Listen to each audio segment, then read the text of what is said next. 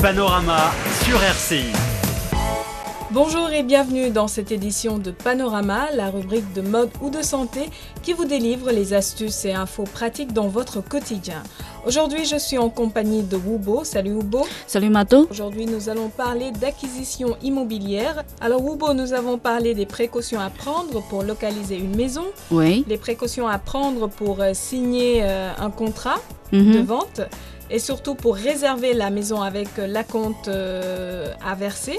Ensuite, nous allons parler du crédit parce qu'il nous faut une- un crédit Ouais. qu'on veut euh, acquérir une maison. Il faut renforcer ce crédit-là et plus votre code de crédit est élevé, pour Mhm. le FICO par exemple, elle va de 300 à 850, meilleur sera le taux d'intérêt dont vous bénéficierez.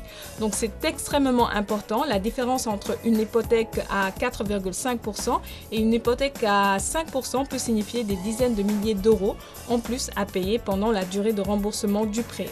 Donc obtenez gratuitement un exemplaire de votre dossier de crédit de façon à vérifier les informations relatives à votre historique de crédit qui seront mises à la disposition des prêteurs.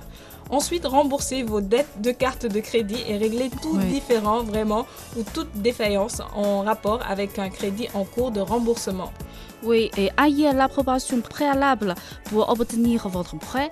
Présentez votre demande à plusieurs prêteurs en respectant un intervalle de deux semaines pour que les enquêtes ne nuisent pas à votre rapport de crédit.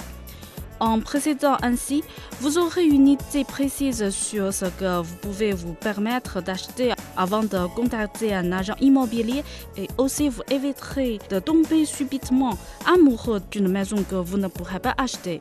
Un vendeur adore avoir affaire à des acheteurs qui ont une approbation préalable. De tels acheteurs obtiennent presque toujours le feu vert des prêteurs, ce qui signifie qu'il y a moins de risques pour la transaction n'aboutisse pas. Alors ensuite, Hugo, je pense qu'il ne faut pas confondre aussi euh, une qualification préalable et une approbation préalable, n'est-ce pas? Oui, exact. Il y a une différence. L'approbation préalable signifie que le prêteur est généralement disposé à vous accorder un prêt après avoir pris connaissance de vos antécédents financiers.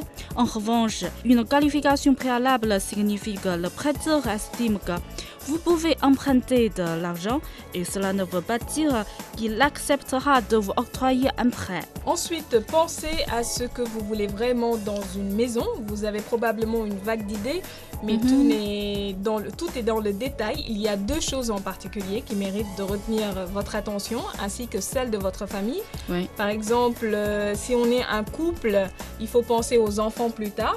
Mhm.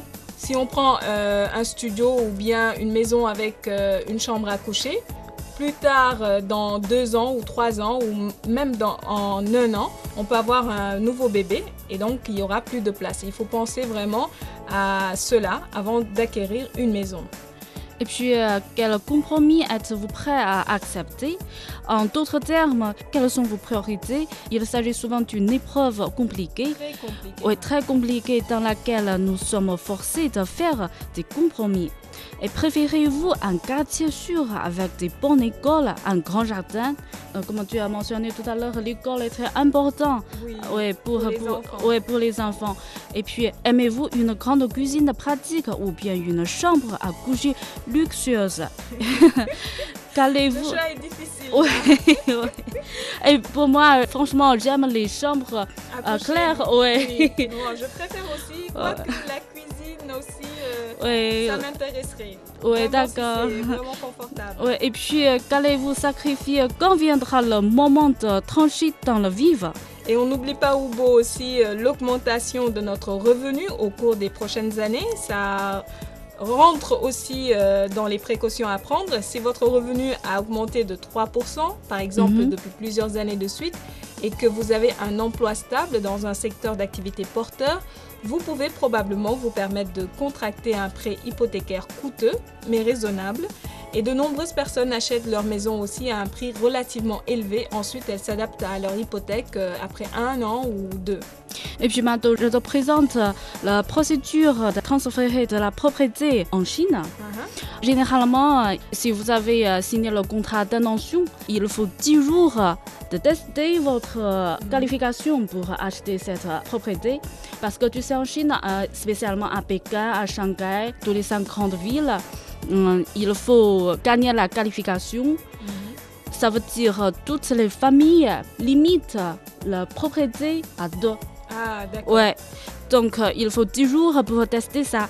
Ensuite, c'est signer le contrat formel. Et définitif. Ouais. Et puis, ça, c'est le temps que vous allez euh, appliquer aux banques pour financier. D'accord. Et ensuite, environ, il faut deux mois ou 40 jours à deux mois, vous pouvez gagner votre certificat de propriété. D'accord. Euh, Peut-être, je pense que c'est un peu long. C'est long, c'est carrément long. Et le fait de limiter aussi la propriété, la qualification euh, pour acquérir une propriété à deux dans une même famille.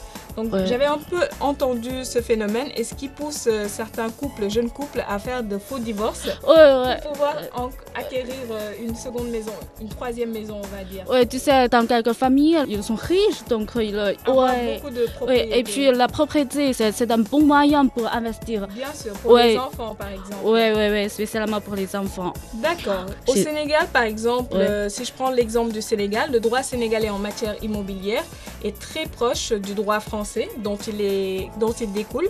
Pourtant, il y a quelques différences à bien connaître, notamment en matière de propriété foncière euh, des terrains. Par exemple, si on veut acquérir une parcelle, je parle même pas encore euh, de, l'i- de l'appartement, Mhm. Dès que vous avez une proposition de vente d'une parcelle de terrain, vous devez vous informer auprès des personnes, organismes et services administratifs euh, compétents et après, avant de vous engager dans la tra- transaction. Ensuite, il y a les services de l'urbanisme qu'il faut Mhm. contacter, les services du cadastre. Les informations fournies par ces services sont très très importantes compte tenu euh, de l'existence au Sénégal de terrains qui relè- relèvent de nature juridique différente. Ensuite, on va aller voir le receveur des domaines, c'est très Ouais. long aussi, et la Mhm. conservation de la propriété foncière et des droits fonciers. Ensuite, on va euh, euh, s'enquérir des services d'un notaire. Donc, euh, contrairement en Chine où il y a d'abord euh, l'agent immobilier Ouais. et le, vendeur et l'acheteur qui signent un contrat entre eux, là, il faut le faire obligatoirement devant un notaire. Lui, il est plus certifié parce qu'il arrive parfois que le, que le vendeur soit malhonnête et Ouais. qu'il nous présente de faux papiers. Donc après, on ne pourra pas l'attaquer en justice.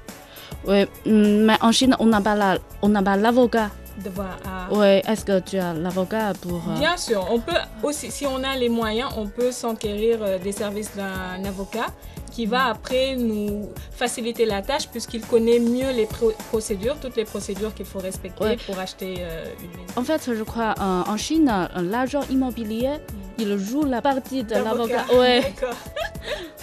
exactement. Je Et vois. puis, on parle de la transaction. Déterminer le montant de la compte que vous devez déposer à l'avance. Le dépôt d'un compte établit une participation dans une maison ou la propriété d'une maison.